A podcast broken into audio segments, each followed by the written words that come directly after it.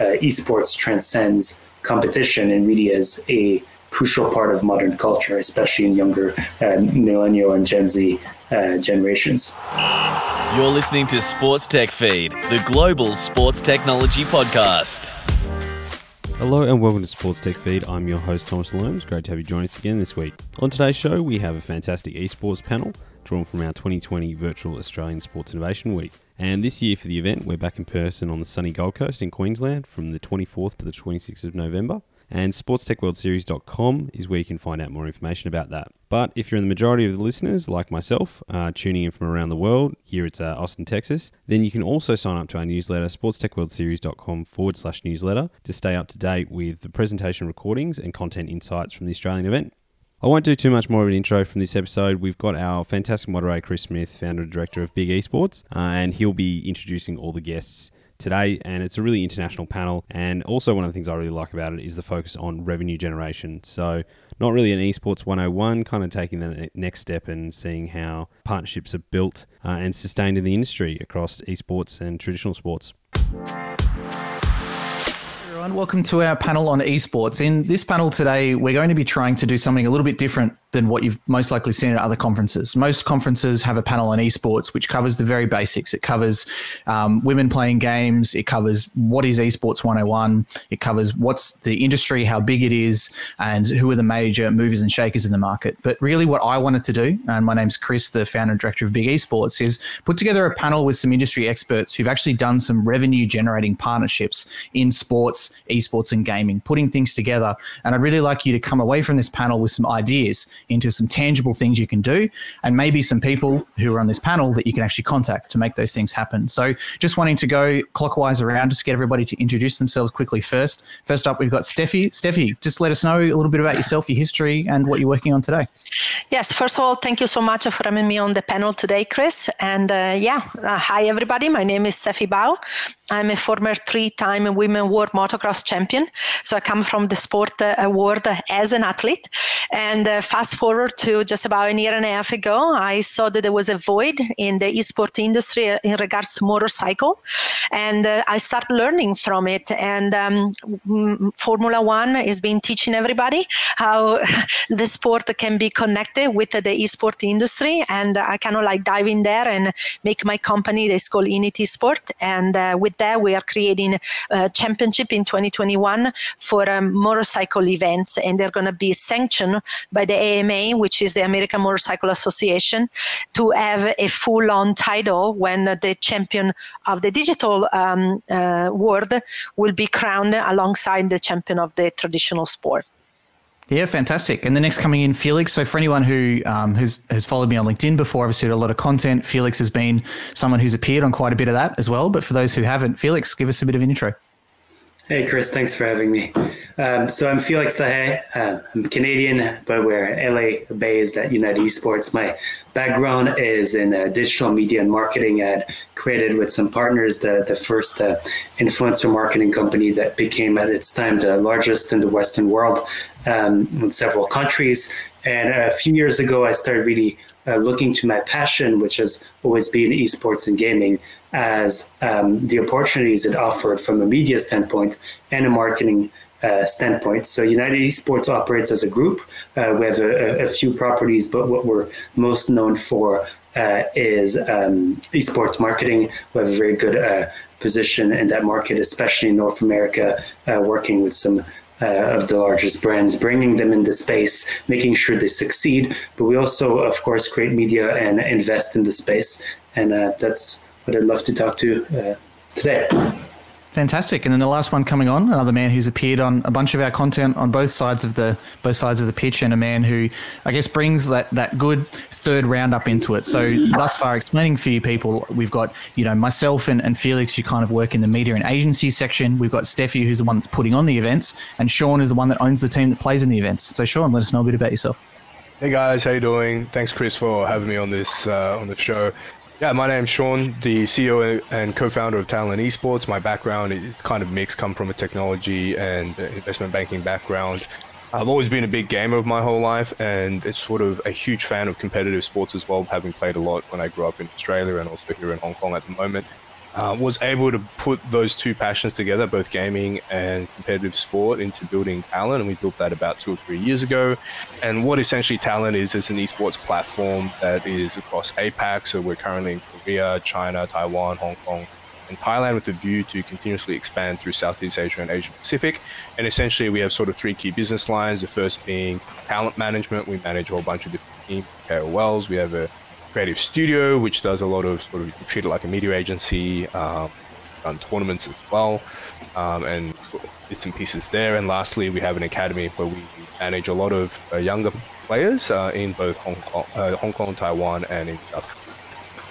Yeah, fantastic. So, kicking off the conversation with Stefy, you know, like in the introduction that I gave, usually most of the esports panels that anybody watching this would have seen generally has the yes, women do play video games. But I'd like to go a little bit deeper with you because obviously your passion from your personal experience, but what you're working on is you're actually trying to provide a platform to really push the diversity of women into gaming and esports. So, can you just touch on a little bit for the people some of the struggles? Why does there need to be support for women in esports? And what are these, some of the initiatives that you're doing to actually promote that? Yeah, well, I think that in esports, just like in the sport world, women are not at the same level of males. so it's exactly the same thing. And why it's important? Because we should live in a society where there is more equality in anything we do. So, being a former professional athlete, I had my struggle, and I have learned a lot. That is the same exactly thing in uh, in esports. So I decided to do something about it.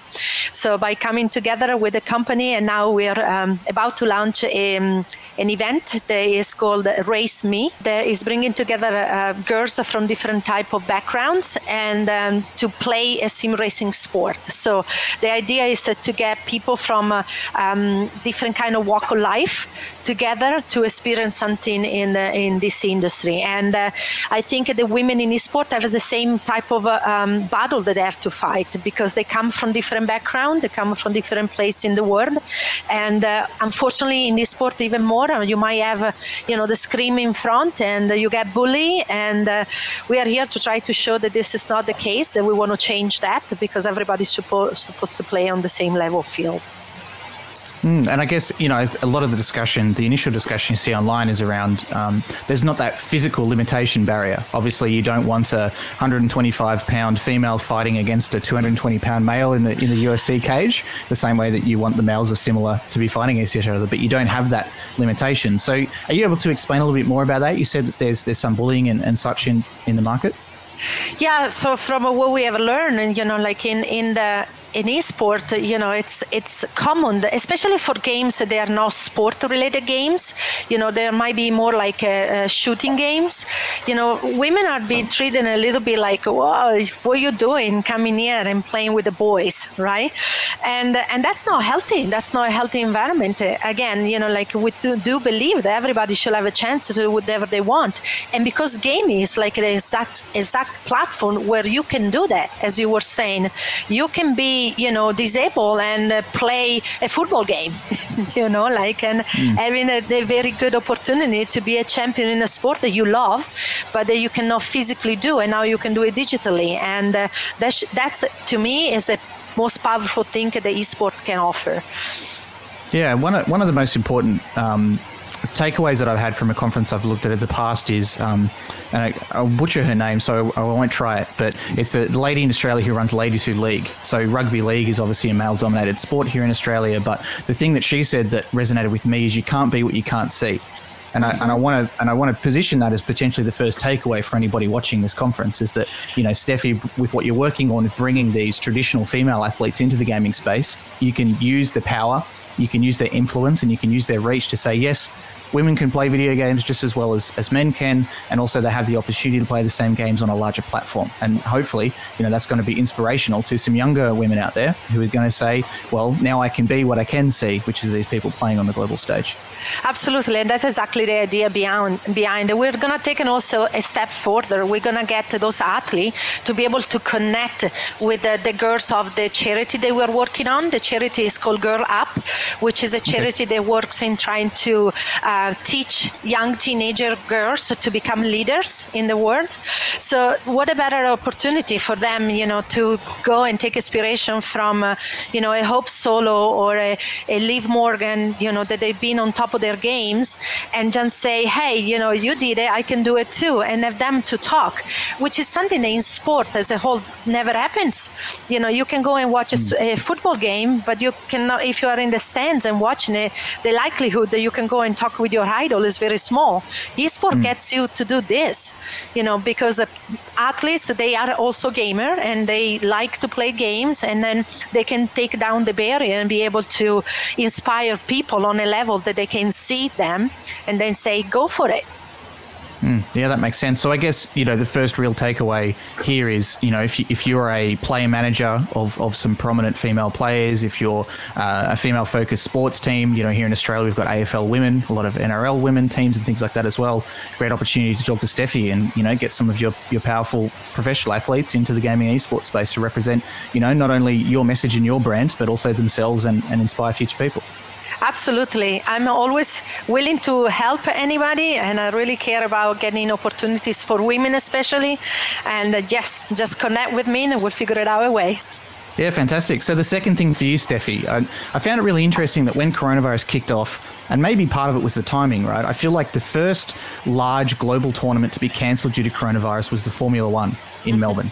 And since then, motorsport has been the category of sport that has really jumped in both arms, both legs, heads, body, everything straight into esports. So almost every single major um, motor racing code has had some sort of esports showing around the world. Obviously, you're in the middle of a lot of that. Yes. But I'd like to talk about that. Why has there been so much more interest, do you think, from motorsport compared to any other sport? Well, one of the reasons is because it's simple, meaning that uh, it's a race where you start and then there is a checking flag. So for the audience to follow is something very easy to do, right? Yeah. Whereas if you do like something with a regular other regular sport, if you don't know that sport inside out, you might don't understand what's going on in the screen. So Formula One did something very brilliant. They pivot very quickly because uh, racer, they do pl- sit in the cockpit of, the, of a sim racing rig to practice already. Yeah. So it's something that they already did and they were used to do it before. They were just doing secretly at their house, you know, like, but then when this turned around to be everybody home and nobody could uh, race anymore, then they say, wait a second, now I have the opportunity to still do what I love, to still race. And then organizers started to come together and make that happen.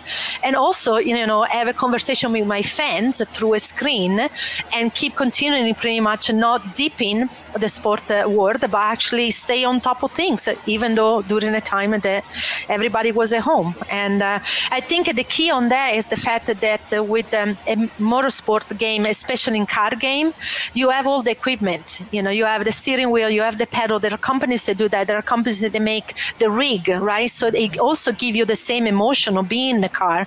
And a lot of people drive a car, so it's just a, a quicker step, right? So you go in the car, you play, and then you might have the chance to play even with your idol and that's why they did it and that's why i think it, it kind of like jump completely onto the top of the, the scale.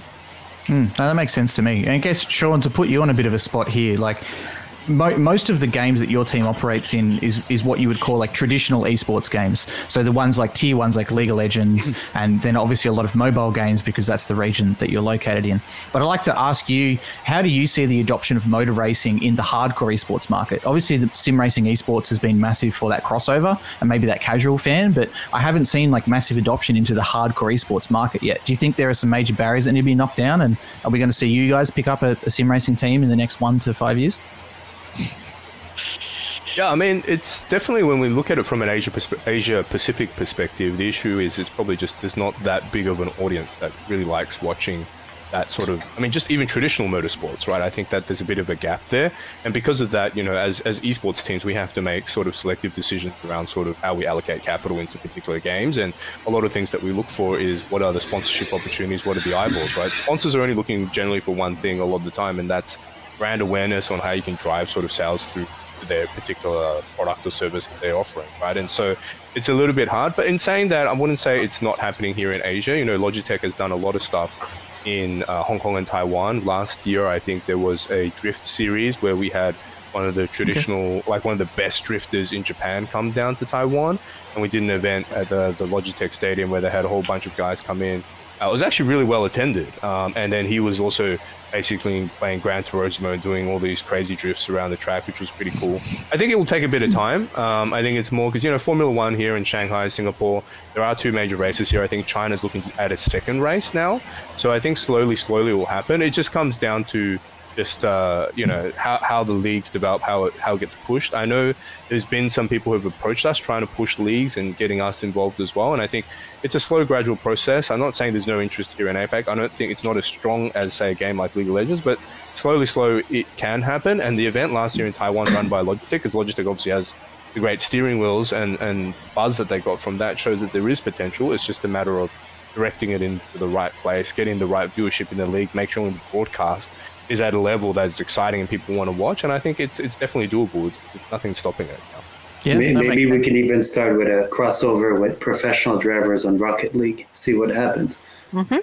Yeah, yeah, that seems to make sense to me. And the other, and I guess, um, you know, finishing up this point before we move on next to Felix, and touching on from my experience, is you see the sponsorship crossover is quite strong as well. You know, a lot of fans who are fans of the E version of, of the online racing are also fans of real life racing. So that's when you can get motor oil companies and tire companies and such. And you do see them activating in that space so well. You mm. see, you know, Mobil activating with Rocket League, you know, which is a very soft crossover, which is the example that Felix used before. So there's a lot of commercial opportunities as well to reach a similar a similar but younger type of audience. And you know, while a lot of the sports are have an aging platform, you know, a lot of a lot of people who are obsessed with drifting, like like Sean was talking about before, are a lot are a lot younger as well. So maybe there is a good crossover between the younger ones like Rocket League, drifting, and you know being able to expose your brands to those new kind of markets. Because how how often do Gen Zs and millennials hear or care about Bridgestone? Maybe not a lot, but maybe if they do see it on a on a e Formula One team or e NASCAR team or a Rocket League team.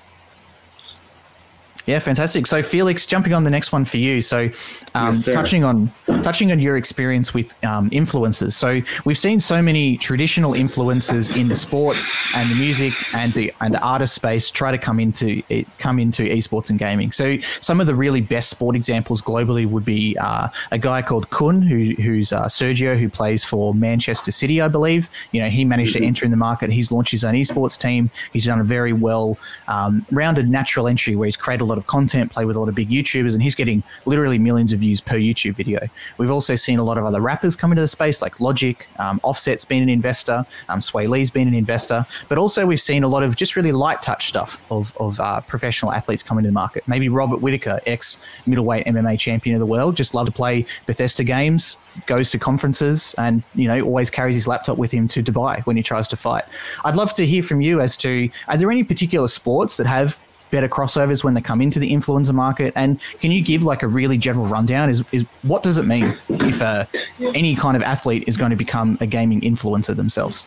Yeah, it's an interesting thing because I, I think you're touching on two points, and we can discuss uh, both. Uh, you know, there's the coming in as an investor and owner, and being naturally in and expanding. And what I mean, or also, right, actually coming in uh, as an influencer. And what I mean is that of course, when you see uh, football players, basketball players, and so on taking positions, as in equity positions and promotional positions in esports teams, it's mm. quite different uh, than when they are, you know, participating in, in gaming culture and so on. Uh, the, the the way I summarize it in a couple of phrases, and if not one, is the majority of athletes are young guys uh, and young women. And the extreme majority of young people play video games in some capacity or consume video game content. And you see it, I mean, the anecdote that I like to tell and that uh, helped me convince a, a, few people, you know, to, to follow me in this in the beginning is that being Canadian, you know, love hockey. It's known that within the NHL, there is, so that's the National Hockey League, there is a a disconnect between some of the older players and the younger players simply because the older guys want to go to the bars and, and drink mm. and the younger guys want to come and play Fortnite uh, come back to the hotel and play Fortnite. They leave TVs they leave consoles they leave PCs in the cities that they tour frequently because it is such a part of their passion. And an important thing and what I mean by this and it is mainly uh, an age thing, but it's also willingness to compete and create something um, um, exciting. Uh, the funny thing is, and here I'm going to take an example from the work we've done with uh, players uh, in the NFL. Um, you know, they will frequently say, so NFL is, of course, American football, the biggest game of which is Madden. They're split in two. There's the ones that will refuse to play Madden outside, that will refuse to play Madden because it's their day job. And there's guys that will play exclusively at that game. So I don't want to say that there's a mold for all these guys, but the fact is that they share a passion and sometimes heightened uh, uh, involvement for the space, for their competitive nature. But I think it's mainly driven by by youth and, and lifestyle, because as we all know, uh, esports transcends competition and really is a crucial part of modern culture, especially in younger uh, millennial and Gen Z uh, generations. Yeah, and I never I never thought too much about that that gap that you were saying. It's, it's nothing. It's nothing that I've heard anyone talk about before, but it makes perfect sense. I mean, once again, using the Australia example, there's a lot of rugby league teams that have banned their players from playing Fortnite because they've just been staying up too late and playing too much Fortnite and, and being too tired coming to practice. But on the other side of the coin, sometimes I've seen sports have pushed their players to do that because it means that, you know, these guys are young, they're full of adrenaline, and, you know, sometimes they might go out and do crazy stuff. So staying inside. That, that's the funny Fortnite thing. Exactly. Yeah, I mean, every time I talk to the people I are good friends in the traditional sports, like, do you really prefer they're out drinking until four, or do you prefer they're inside the hotel playing Fortnite until four? And they're going to be up either way. You might as well yeah. have them something. So you know, it's a, there's always the discussion is to which extent uh, uh, the things cor- correlate esports and sports and so on. But I, I think that the most obvious again tie-in for the athletes uh, to the esports and gaming world is simply through culture and lifestyle. It is what young people are doing. These, these uh, guys and girls are, are young and, and excited to do something uh, that makes sense for their generation. And that's why you see a lot of them come into our, our, our industry of esports. Yeah, that makes perfect sense to me. And, and like you were saying, there they're all gamers anyway. And a lot of the discussions that I've had with, um, you know, MMA managers, talk, I talk to a lot about this, and, and also football or soccer, depending what country and managers too, is saying that yeah. these guys already play these games. All you need to do is highlight it authentically, and they can then become a gaming influencer. And I love to use the example of Robert Whitaker because he's not he's not a hardcore content creator. He's not streaming all the time. He's not making a lot of YouTube videos, but people know him as a gamer because he goes to the conventions. When he does interviews with his MMA media, when he's got a fight in Dubai, he's taking a laptop with him to play the super nerdy games like Elder Scrolls Online. And then I love Elder Scrolls Online. exactly. And then it builds that authentic thing. Or if you want to go hardcore, you could be like Kun and stream. You know, I believe he had a knee injury, and when coronavirus hit, across a one and a half one and a half month period, he streamed every single day except for two. But that allowed yeah. him to play with the biggest YouTubers to now build his own esports team and build something authentic off the back of that. But it's an interesting thing, and I, and I don't want to be purely anecdotal, but you'll hear a lot of stories of you know NBA superstars at the same there's those crossover events, and you'll have a gaming superstar that's there, and um, all the you know outside fans are uh, being very excited to see the the NBA or any other sports player, and uh, uh, traditional athletes are fanboying on a gaming star because that's the content that they're actually watching. So really, it is not at all a stretch. And you know, you hear people in our side of the industry, the media side of esports, the marketing side of esports, they will always say do something authentic, right? Sports, sports or athletes or traditional athletes, uh, sportsmen and sportswomen in esports are very authentic. It works extremely well, and you know that you can have a laundry laundry list of positive activations. Which, you know, from a pure revenue standpoint, if you are a sports manager, you know, we have conversations almost every day now with sports uh, marketing agency and sports agents, etc., because it's such an authentic fit. It's a very logical way for them to monetize, to add an arrow to their quiver in terms of monetizing their their um, athletes or their clients' um, public image.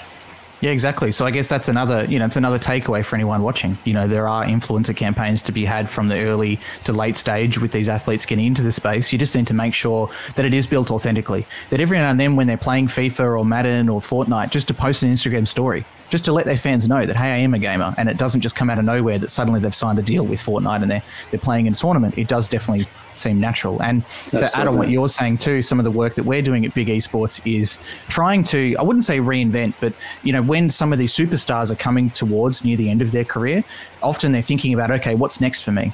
And some of those are asking the question, well, should I buy an esports team? Uh, should I make mm-hmm. one asset? Should I make one myself? Should I become a content creator? And that's a lot of the discussions that we're having with these people is not only, you know, how, how do they push and, and make a new revenue stream for themselves in the future, but how do they maintain relevance to younger fans themselves and continue bringing mm-hmm. in those younger fans and to build maybe their legacy in another way than just the traditional sport. So that's another thing you can, you can think about as well. Yes, Stefy, you want to say something? Yeah, I was going to say something. Is uh, in motorsports actually we are noticing this this thing that uh, driver that uh, they are done with their career now they are exploring esport as a way to go back and get the excitement. So all of a sudden, mm. a driver career as an athlete is extended. So mm. there is way more opportunity now for an athlete to generate revenue after their core traditional sport career because they are going into the gaming. In motorsport, they tend to go back into the cockpit and drive the, the car in the rig. But it's very similar to what we are talking about. But it's cool from an athlete point of view that now there is not only opportunity to invest uh, and, and generate revenue as an investor or as a, a content creator, you can also look in, in a way that you can extend your career within the passion that made your career at the beginning to start mm-hmm. with. Yep, very true. Yeah, good. So another another good takeaway. I'm glad we're we're achieving the goals of the of the panel. so last last but not least, Sean. So if a if a sponsor or a traditional sports team wants to get really hands on, as, as hands on as possible, you know, they could build a partnership like you have with with Paris Saint Germain, obviously who's on your jersey. So you know, for, for those people who don't know, like Sean said at the start, he runs an esports team. They're in they're in very heavy partnership with PSG. And for me, as a kind of content creator and industry analyst in the space, what's always really intrigued me and what Sean and I have talked about on my podcast with is how hands on and how entwined PSG really is with Talon Esports. We've seen, say, FaZe Clan, who are self proclaimed the largest esports team in the world, who are very good in lifestyle and merchandise, have done some light touch partnerships with uh, Manchester with uh, Manchester City, you know, releasing some merchandise together. We've also seen Fnatic have done some light touch partnerships with Arsenal. Here in Australia, we've seen the Adelaide Crows Australian Football League team purchase their own esports team, Legacy Esports. But besides maybe the Crows, because they've got an equity relationship, PSG and, and Talon and PSG with their other esports team in the past, LGD, are just so much more entwined than anything else. So I'd love for you to, to give that roundup, Sean. Like, how are you in partnership with PSG? What do they do for you? What do you do for them?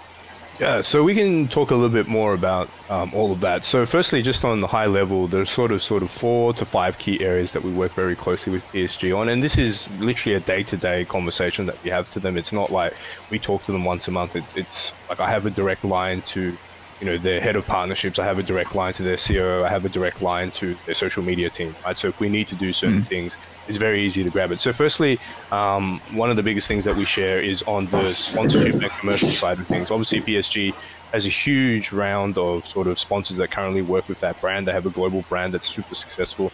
Nike, Air Jordan, the list goes on. If you go on their website, you can scroll for literally five days and all the sponsors are there. A lot of those brands are kind of looking to activate within esports, right? And because naturally for PSG, it's a great extension to them because if Nike in China is super interested in esports and there's a League of Legends team in Greater China that's tied with PSG, there's a lot of things that we can work together on. So recently, having mm. just come back from Shanghai, we were having conversations with Nike in China and seeing what we can do going forward, right? Because then that was a natural extension from what PSG's provided to us. So from a sponsorship perspective, you know, they have a team in Singapore, they have a team in Shanghai, they have a team in Paris, and we work directly with them on basically any partnership conversations that they're having. So that's a big part for us because as an organization, as an esports team, we're nowhere near as big as a, a, brand like PSG, and for them to be able to support us on that, that's huge. On the social media and marketing side of things, they also support us as well. So if there's any sort of tweets that we want to promote, or any sponsorships that we want to promote, or any particular campaigns, we want to leverage the PSG brand or the PSG esports brand, uh, they're very open to basically sharing. So whether that's even on the PSG English Twitter, which covers soccer and all the other sports that they do, they're happy to retweet or basically do shout outs and promote, which is huge because obviously their following, once again, is significantly larger than us and they're open to doing that. On, on that as well, there's a lot of crossover content pieces. So once a year, for example, we do have the opportunity to fly to Paris and meet with the, the performance teams there and and do whatever sort of is available. And, and there are opportunities to work with both the football team, the judo team, the handball teams, and those type of things, of course, are invaluable when it comes to sort of content and exposure as well. Um, on the merchandise side, it's a huge thing as well from our perspective. PSG has been super open with allowing us to take the IP rights of the brand, particularly this crossover logo here, and basically be the sole distributor and manufacturer and developer of clothing content pieces uh, basically throughout this region, which is incredibly powerful. Obviously, the Air Jordan, Nike, PSG brand are incredibly strong brands here in Asia, and to be able to leverage it together to produce uh, sort of merchandise is, is one thing that they've been super open about. They basically want to have a look at sort of our styles. Are they happy with that? And overall, if it meets meets the quality that PSG is after, then we're allowed to go out and sell into the markets and take packaging. And lastly, on the performance side, which I think is really important from our side, we're a club that's very focused on winning. Uh, we can actually spend a lot of time talking with PSG around what are the mechanics, processes, and systems that they've developed as a football club, and how can we implement some of those esports. Esports, we generally feel, is lacking a lot of that right now, and there's no point of reinventing the wheel because many of oftentimes, of course, the technical stuff of what, let's say, a game like League of Legends is, we can't learn. But in regards to how a week, how a quarter, how half a year, how a year is planned around recruitment, around sort of performance management, how you hmm. manage the players' sleep, food, diet, all that stuff is really important. And be able to leverage such a big brand like PSG, which has fantastic performance framework around how they look at that, is also really important for us because it allows us to create consistency across all our different titles and then basically learn from the best, right? Because uh, esports, I think, is still somewhat far away from traditional sports on the professionalism on how they manage it. And of course, the physical side is not as important, but we still believe here at Talon, healthy body, healthy mind. And when reaction speeds are so important within esports, being physically fit is also a good thing. And being able to learn from such a big brand that manages like top elite athletes like Neymar and Mbappe, it's just awesome to be able to have that. And you know, they've really invested into working with us, so it's not like uh, we touch base once in a while. I've basically got all those guys on, on you know on direct message, and I just ask, hey, what's this, what's that, and and you know we can talk directly and get things done, which is great. And, and Sean is being humble when they say they they're, they're focused on, on winning because they do win quite a lot. So they're a highly competitive and successful organization.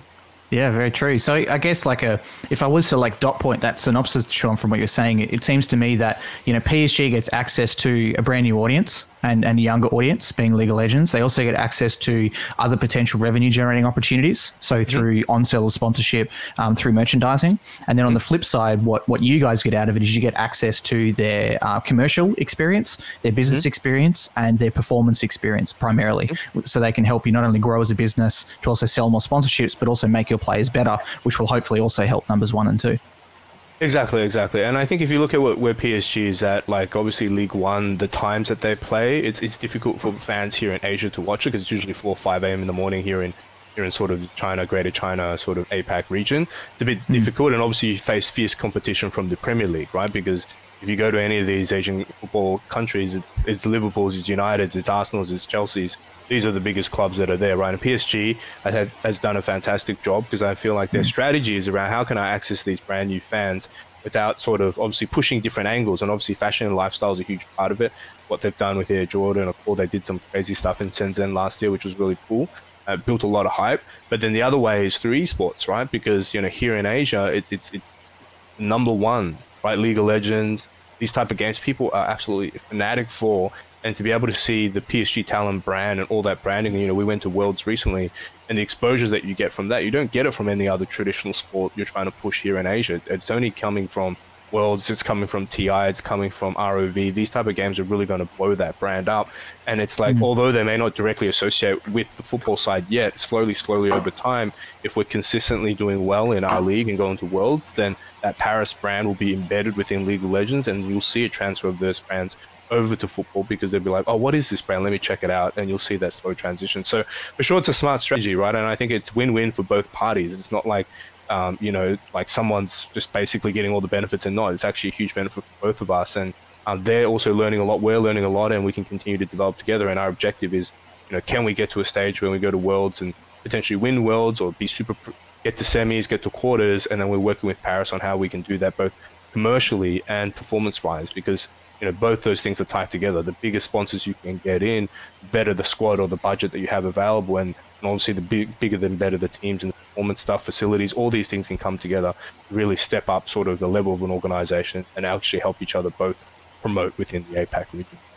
Yeah, great. So, you know, throughout, so to, to do a quick wrap up of the panel, because now we're out of time, you know, we wanted to talk about ways that uh, people watching this can actually actively get involved in the space. So, a few that we talked about. So, Stefy led the charge with talking about, you know, women and, and female empowerment in sports and esports, very similar. And the people who are doing some great work in sports can also be doing very similar great work in esports. So, make sure to reach out to her. So, we also talked about motor racing and the reason why motor racing isn't necessarily a hardcore esport, but that actually works perfectly for a lot of brands. It also works perfectly for a lot of athletes that want to come into the space as well.